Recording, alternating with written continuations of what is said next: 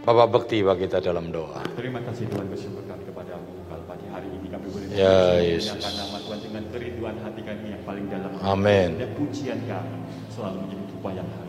Haleluya. Terima kasih Tuhan yang selalu memberi kami kekuatan untuk kami boleh melayani Tuhan semakin luar biasa. Haleluya. Pagi hari ini sebenarnya kami akan mendengar Tuhan firman. Tuhan pakai hamba untuk menyampaikan kabar keselamatan, kabar kegembiraan, kabar kami sukacita. Haleluya, Yesus. Untuk kami boleh menikmati firman. Tapi kami mau merenungkan dan melakukan firman untuk kemuliaan nama. Amin. Terima kasih Tuhan. Mampukan kami untuk semakin kami mengerti tentang rencana-rencana Allah yang sungguh dahsyat dan indah pada pagi hari ini. Tidak ada kuasa jahat, kuasa kegelapan yang akan mengganggu tapi kuasa Tuhan yang akan membentengi kami. Di dalam nama Tuhan kami Kristus, kami akan menikmati firman. Haleluya. Amin. Amin. Puji Tuhan. Silakan duduk. Selamat pagi. Selamat kita boleh kembali bertemu dalam kasih Tuhan Kristus. Bapak Ibu sudah diberkati pada pagi yang indah ini. Ya, puji Tuhan. Ya, di tengah-tengah kita ada hamba Tuhan, Bapak Pendeta Otniel, beliau melayani di GPDI Sayung Demak. Ya, puji Tuhan. Beliau ada bersama-sama dengan kita, akan memberkati kita dengan kebenaran firman Tuhan. Puji Tuhan. Waktu dan tempat saya serahkan. Puji Tuhan, saudara, saya ucapkan selamat pagi, salam jumpa di dalam kasih Tuhan Yesus Kristus. Terima kasih kepada Bapak Gembala dan Ibu atas kepercayaannya kepada kami untuk menyampaikan sebagian kebenaran firman Allah. Doa kami kiranya Tuhan memberkati. Puji Tuhan. Memang untuk pertama kalinya saya ada di sini, saudara. Jadi saya mau memperkenalkan diri. Nama saya tadi sudah disebutkan, yaitu Otniel Suarso. Asal saya dari kota Rembang. Saya diberi seorang pendamping dari jauh dari kota Kupang, NTT. Nusa Tenggara Timur. Dan Tuhan anugerahi kami dua pasang anak. Yang ter, yang paling besar sekarang membantu kami melayani pekerjaan Tuhan yang kami layani di Sayung. Di sanalah Tuhan percayakan kami untuk melayani pekerjaan Tuhan yang kami buka, yang kami rintis tahun 1990. Dan kalau saudara lihat beberapa tahun yang lampau, Bapak Gubernur Jawa Tengah marah-marah karena air rob. Di situlah lokasi kami berada. Jadi posisinya berada di perbatasan, ujungnya Kabupaten Demak bagian barat, itulah Kecamatan Sayung. Di sana kami ada berbatasan dengan wilayah Kodia Semarang bagian timur. Jadi kalau kami ke Demak 18 kilo, ke Semarang tinggal melangkah sudah Semarang. Puji Tuhan. Karena waktunya sempit saudara. Jadi cukup perkenalan jati diri kami. Mari kita renungkan firman Allah. Kita buka Alkitab kita, kitab Nabi Yesaya pasal 35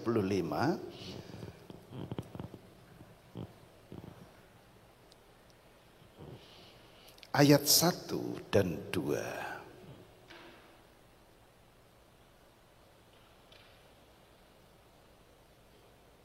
Sudah ditemukan? Demikian firman Tuhan. Yesaya pasal 35 ayat 1 dan 2. Padang gurun dan padang kering akan bergirang. Padang belantara akan bersorak-sorak dan berbunga. Seperti bunga mawar ia akan berbunga lebat, akan bersorak-sorak. Ia bersorak-sorak dan bersorak-sorai. Kemuliaan Libanon akan diberikan kepadanya, semarak Karmel dan Saron.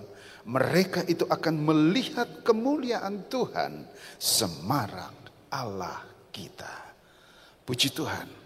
Saudaraku yang kekasih di dalam Tuhan, Firman Allah yang disampaikan oleh Nabi Yesaya ini adalah merupakan sebuah nubuatan. Nubuatan tentang apa? Tentang kondisi gereja Tuhan di akhir zaman. Yesaya mengatakan padang kering, padang gurun akan bergirang. Padang belantara akan bersorak-sorai dan berbunga. Puji Tuhan. Kita pikir, mungkinkah itu? Padang gurun bisa mengeluarkan bunga?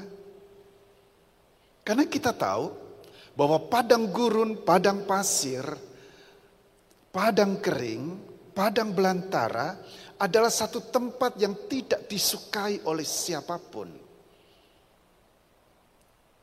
Jikalau diberikan tidak mungkin dipakai untuk menjadi tempat tinggal.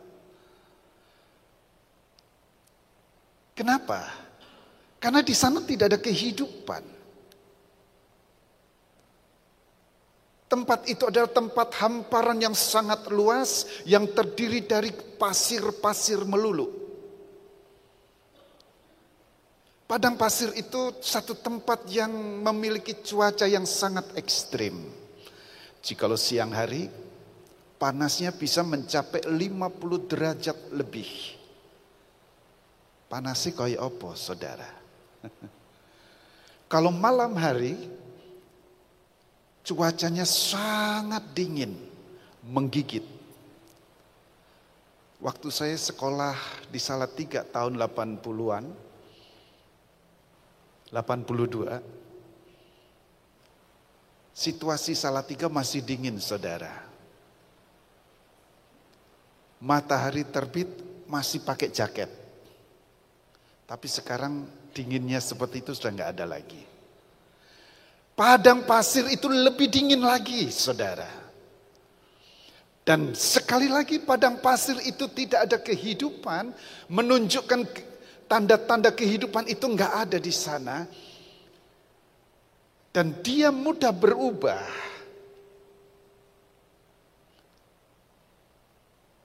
Ketika kita melihat satu saat padang pasir itu ada bukit-bukit pasir kecil-kecil begitu. Tidak tempo lama, kita lihat lagi, sudah nggak ada. Ke mana? pindah tempat. Bukan karena punya kaki. Karena ditiup oleh angin, maka pindahlah itu pasir-pasir. Itulah kondisi kehidupan di mana kita ada saat ini. Dunia kejam.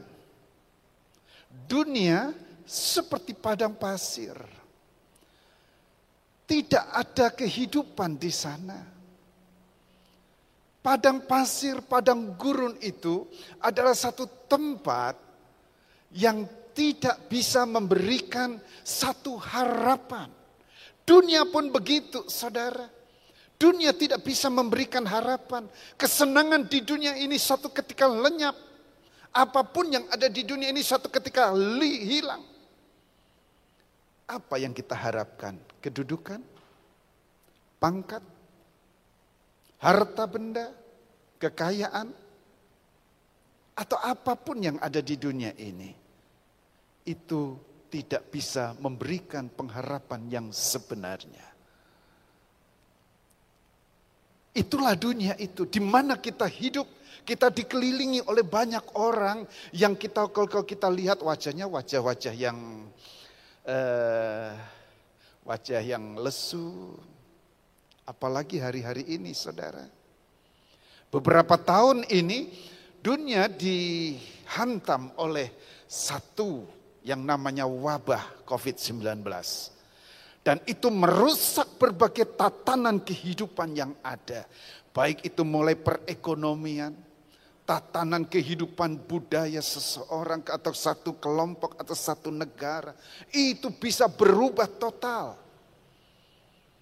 Akibat COVID itu makanya saudara ada yang duduk di ujung sini, ada duduk di ujung sini, tengahnya dikasih silang-silang. Karena apa? Karena COVID-19. Dan kita dengar ada banyak orang yang berkeluh kesah. Pengusaha-pengusaha banyak yang gulung tikar. Gara-gara apa? Gara-gara COVID.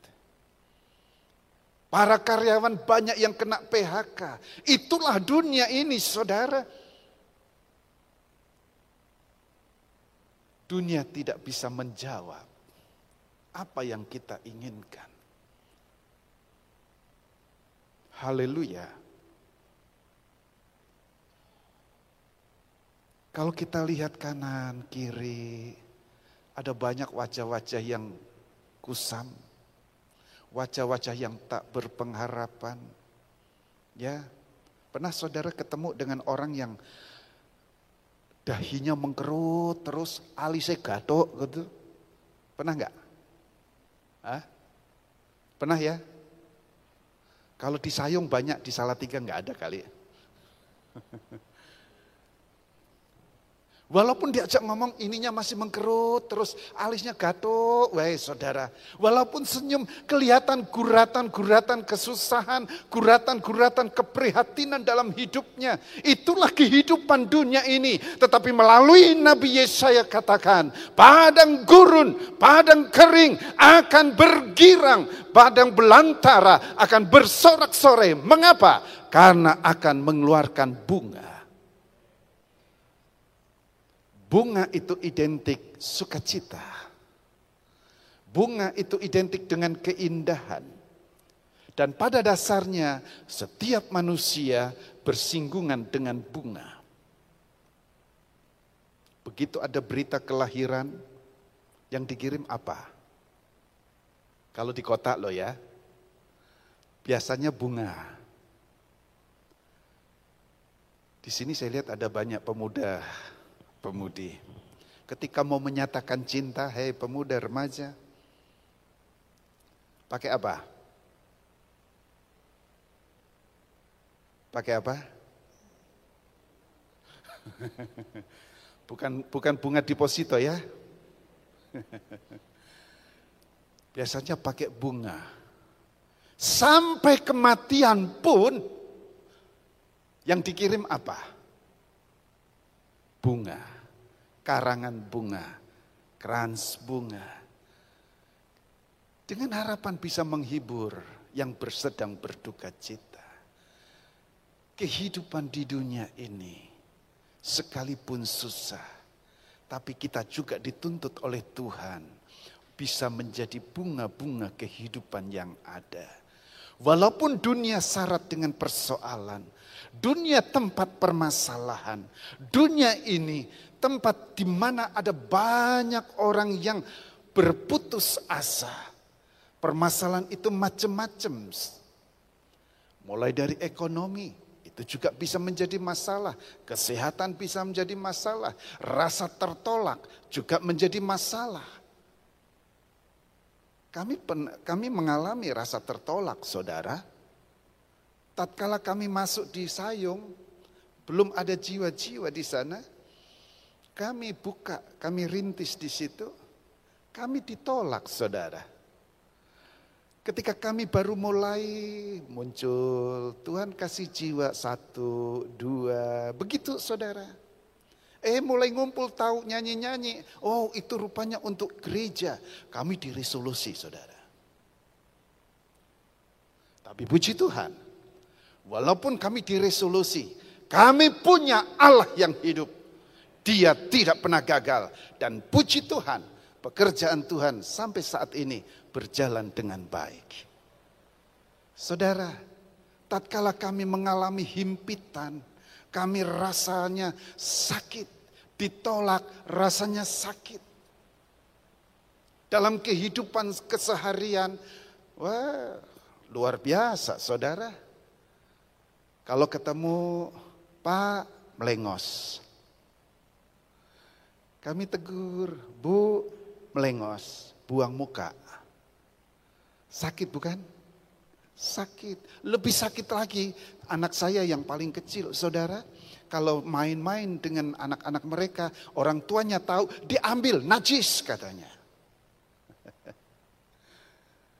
Itulah dia dunia ini yang selalu menawarkan padang pasir, tetapi Yesus menawarkan bunga-bunga kehidupan. Sekalipun kehidupan sesulit apa pun, ada banyak tekanan apa pun, Yesus mau jadikan hidup kita berbunga dari mana pun kita berada. Haleluya. Saudara, tidak berapa lama, beberapa tahun kemudian saya didatengin sama Pak RT-nya. Pak Pendeta, tolong Pak bantu saya. Oh apa Pak yang perlu saya bisa bantu? Kalau saya bisa lakukan, saya lakukan. Gini loh Pak Pendeta, ini keuangan RT ini tolong Pak, dibenain, dibereskan Pak. Saya dikasih buku. Baik Pak, saya bantu. Akhirnya kami beresin dan puji Tuhan sampai sekarang berjalan dengan baik. Saudara, mulai sejak itu mereka agak segan ya. Ketika kami apa namanya tahun 93 itu kena banjir, saudara, kami sempat diolok-olok, Pak, Bok rumahnya dikatrol katanya. Oh iya katrolnya belum datang. Karena mereka sudah pada naikkan tempat-tempat mereka atau rumah-rumah mereka. Saudara, tapi satu ketika kami ada berkat, kami mulai bangun. Mereka datang, Pak kayunya dipakai enggak? Kalau enggak kami pakai ya untuk bikin uh, cup balai RT. Oh silakan monggo. Kami harus tetap menjadi bunga, saudara. Memang daerah kami itu kena rob terus. Rob itu apa sih? Kalau daerah gunung tidak kenal rob, saudara. Kalau daerah pesisir itu pasti tahu air rob. Rob itu air laut yang naik. Kami sudah membangun sampai keempat kalinya ini. Dan dukung dalam doa saudara, kami berhenti sekarang. ya, Itulah permasalahan-permasalahan yang kami alami. Kami dijepit tapi Tuhan katakan bertahan. Tetap kuat, tetap semangat. Tuhan adakan pembelaannya. Tuhan nyatakan pertolongannya. Bunga-bunga kehidupan mewarnai perjalanan hidup kami. Kami yakin hidup saudara boleh terjepit karena persoalan yang ada. Tapi Tuhan tidak akan tinggal diam. Engkau akan mengalami sorak-sorai. Kemenangan akan terjadi di dalam kehidupan kita ini. Tuhan mau memulihkan gereja Tuhan saudara. Coba kita lihat di dalam ayatnya yang ke.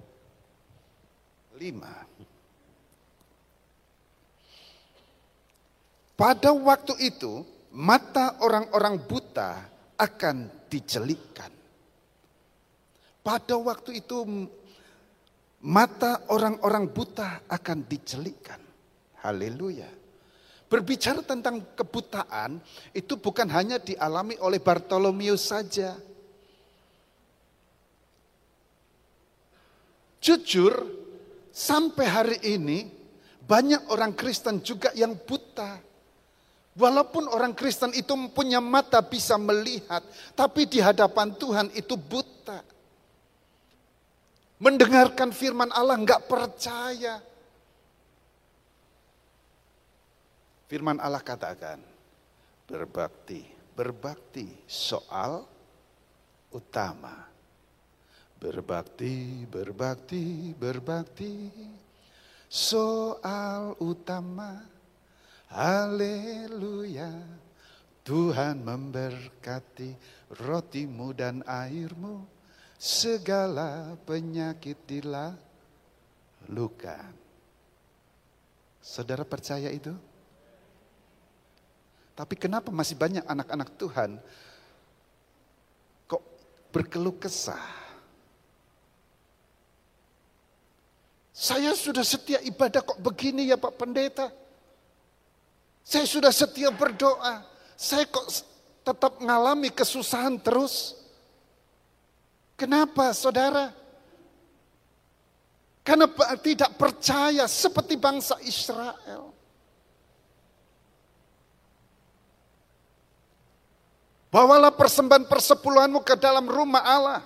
Ke perbendaran rumah Allah. Maka Tuhan akan bukakan tingkapan langit. Dan dia mencurahkan berkatnya. Ayatnya yang ke-11 dalam Malayaki pasal 3 yang ke-11. Mengatakan Tuhan akan halaukan. Haleluya. Di sana ada berkat. Tuhan akan bukakan tingkapan langit. Kenapa banyak orang Kristen yang gak percaya? Gak mau melakukan. Puji Tuhan. Bangsa Israel kan umat pilihan Tuhan, bukan? Tapi kenapa nggak percaya kepada Yesus? Mereka sampai sekarang masih nunggu Mesias datang kapan? Kapan Mesias datang? Kapan Mesias datang? Nggak percaya, padahal sudah datang saudara. Tak ubahnya orang Kristen seperti itu. Maka yang susah tetap susah. Yang sakit tetap sakit. Yang bermasalah tetap bermasalah. Kenapa? Enggak percaya kepada firman. Itulah sebuah kebutaan rohani. Berikutnya. Dan telinga orang-orang tuli akan dibuka. Tuhan akan memulihkan orang-orang yang tuli Tuli artinya tidak bisa mendengar. Dan saya yakin di sini nggak ada yang tuli, saudara. Benar? G apa G?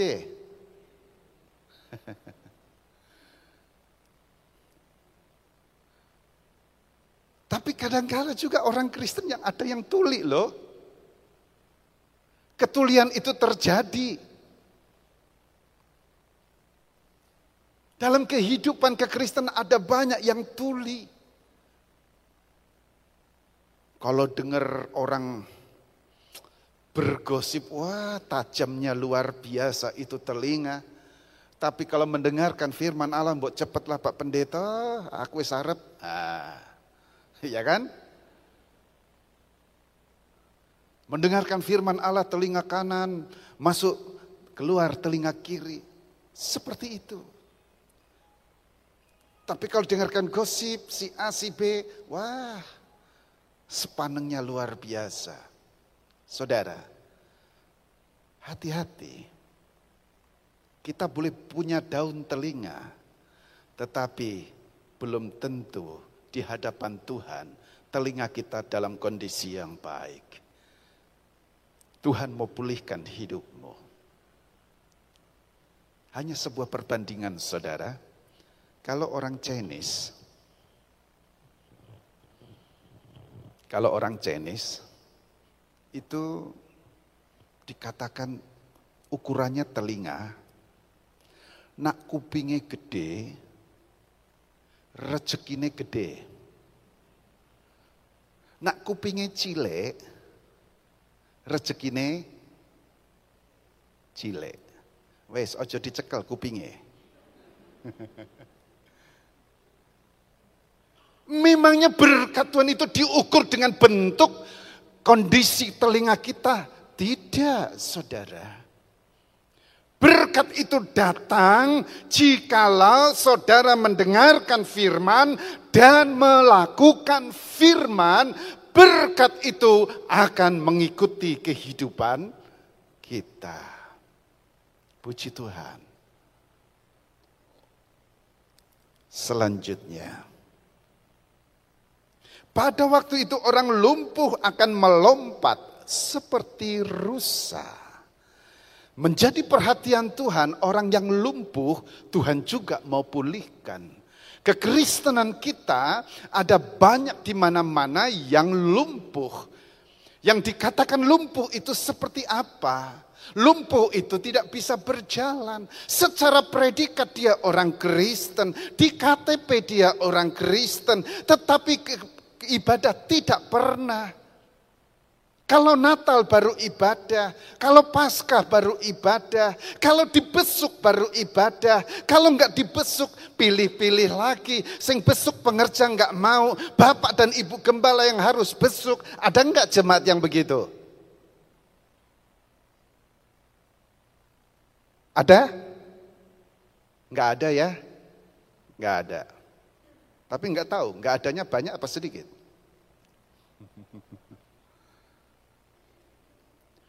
Mau ibadah saja kebaktian aja harus didorong-dorong, harus ditarik-tarik dulu, ayo harus dimotivasi dulu. Itu namanya lumpuh, saudara. Kelumpuhan rohani terjadi. Kristen yang lumpuh banyak. Ada di mana-mana. Dan saya mau sampaikan kepada saudara, ada satu Kristen yang saya katakan Kristen merpati. Ada di sini yang pelihara burung merpati? Burung dara? Enggak ada. Waktu saya masih remaja, bersama kakak saya, saya suka pelihara burung itu, saudara. Bagaimana caranya mau supaya satu kita dekat dengan burung merpati atau burung merpati datang kepada kita. Caranya gimana? Caranya gampang. Kasih jagung di tangan. Ulurkan. Nanti burung merpati kan datang sendiri. Seperti itu kira-kira orang Kristen yang ada.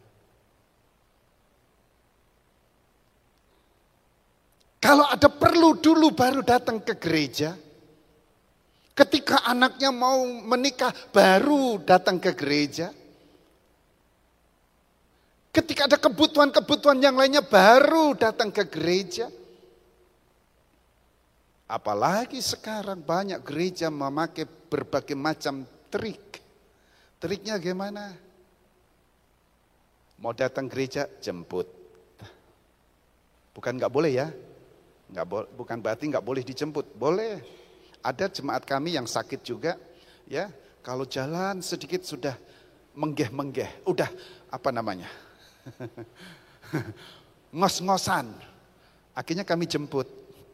Boleh. Tapi ini ada, bukan jemaatnya dijemputin, saudara. Bawa ke gereja sana. Begitu di sana pulang eh, selesai ibadah diberi makan. Pulang diantar, diwenei sembako meneh. Enak kan? Enak enggak? Hah? Enak, orang ngetok ke duit. Kristen apa itu kira-kira? Seperti Kristen Merpati. Kalau ada makanannya dulu baru ibadah. Baru mau ke gereja. Tapi jemaat GPDI Siloam tidak ada. Haleluya. Semuanya justru kita menopang pekerjaan Tuhan. Amin. Saudara, selanjutnya Sebab, ah, maaf, dan mulut orang bisu akan bersorak-sorai. Haleluya, orang bisu akan bersorak-sorai. Puji Tuhan, saudara, kebisuan terjadi. Menceritakan orang bisa, tapi menceritakan kebaikan Tuhan sulit. Tatkala ngobrol ngecipris, tentang si A luar biasa. Tapi kalau bicara tentang kasih Tuhan, angelepol. Nah pertanyaannya, kalau orang dulu, biasanya ibu-ibu kumpul, duduk jentrek-jentrek ya. Bikin apa? Petanan. Iku wis saman. Nak pas petanan iku mesti ngomongi. Sing diomongi apa? Anake. Nak bar anake bojone. Bar bojone ora ana bahan meneh, apane? Tanggane. Nak bar tanggane tukaran. Nak saiki ora saman meneh, Saman digital. Ayo kita saling WA kan kumpul yuk di sana. Di Salatiga oke saudara. Kumpul di kafe ini, di resto itu ya kan. Lah sekarang pertanyaan kalau anak-anak Tuhan habis ibadah, habis kumpul apa, ada acara kumpul, sing diomongi apa? Halo? Sing diomongi apa?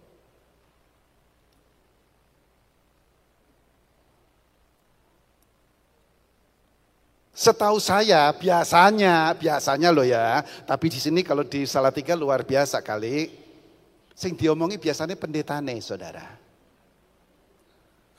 Nah orang pendetane ibu gembalane, saudara. Di sini nggak ada ya? Enggak. Haleluya. Puji Tuhan.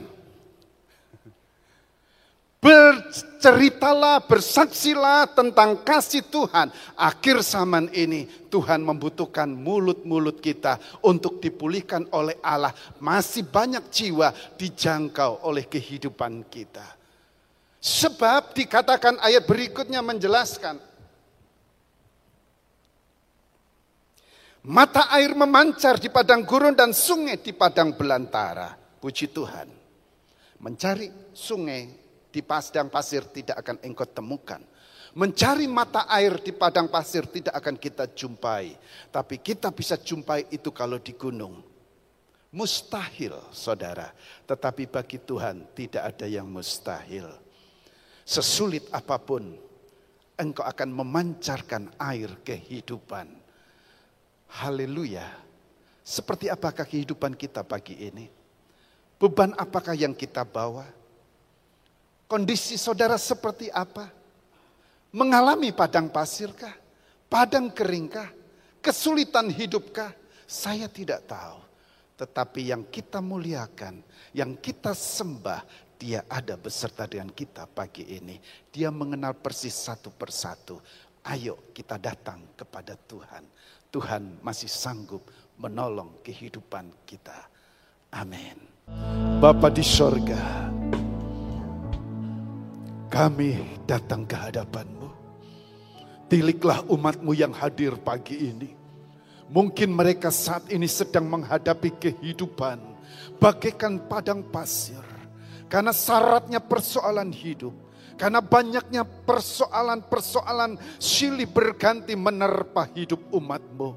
Melalui firmanmu. Bahwa engkau tidak pernah berubah kalau orang lain Tuhan tolong, engkau tolong kami yang ada. Yang susah engkau hiburkan. Yang sakit engkau jamah sembuhkan. Yang mengalami persoalan Tuhan buka jalan. Di dalam nama Yesus. Tuhan selesaikan segala persoalan umatmu. Jawaban dari Tuhan menjadi sebuah penyelesaian tersendiri di dalam setiap kehidupan kami. Meteraikan firmanmu Bapa di dalam berkat nama Tuhan Yesus Kristus. Haleluya. Amin.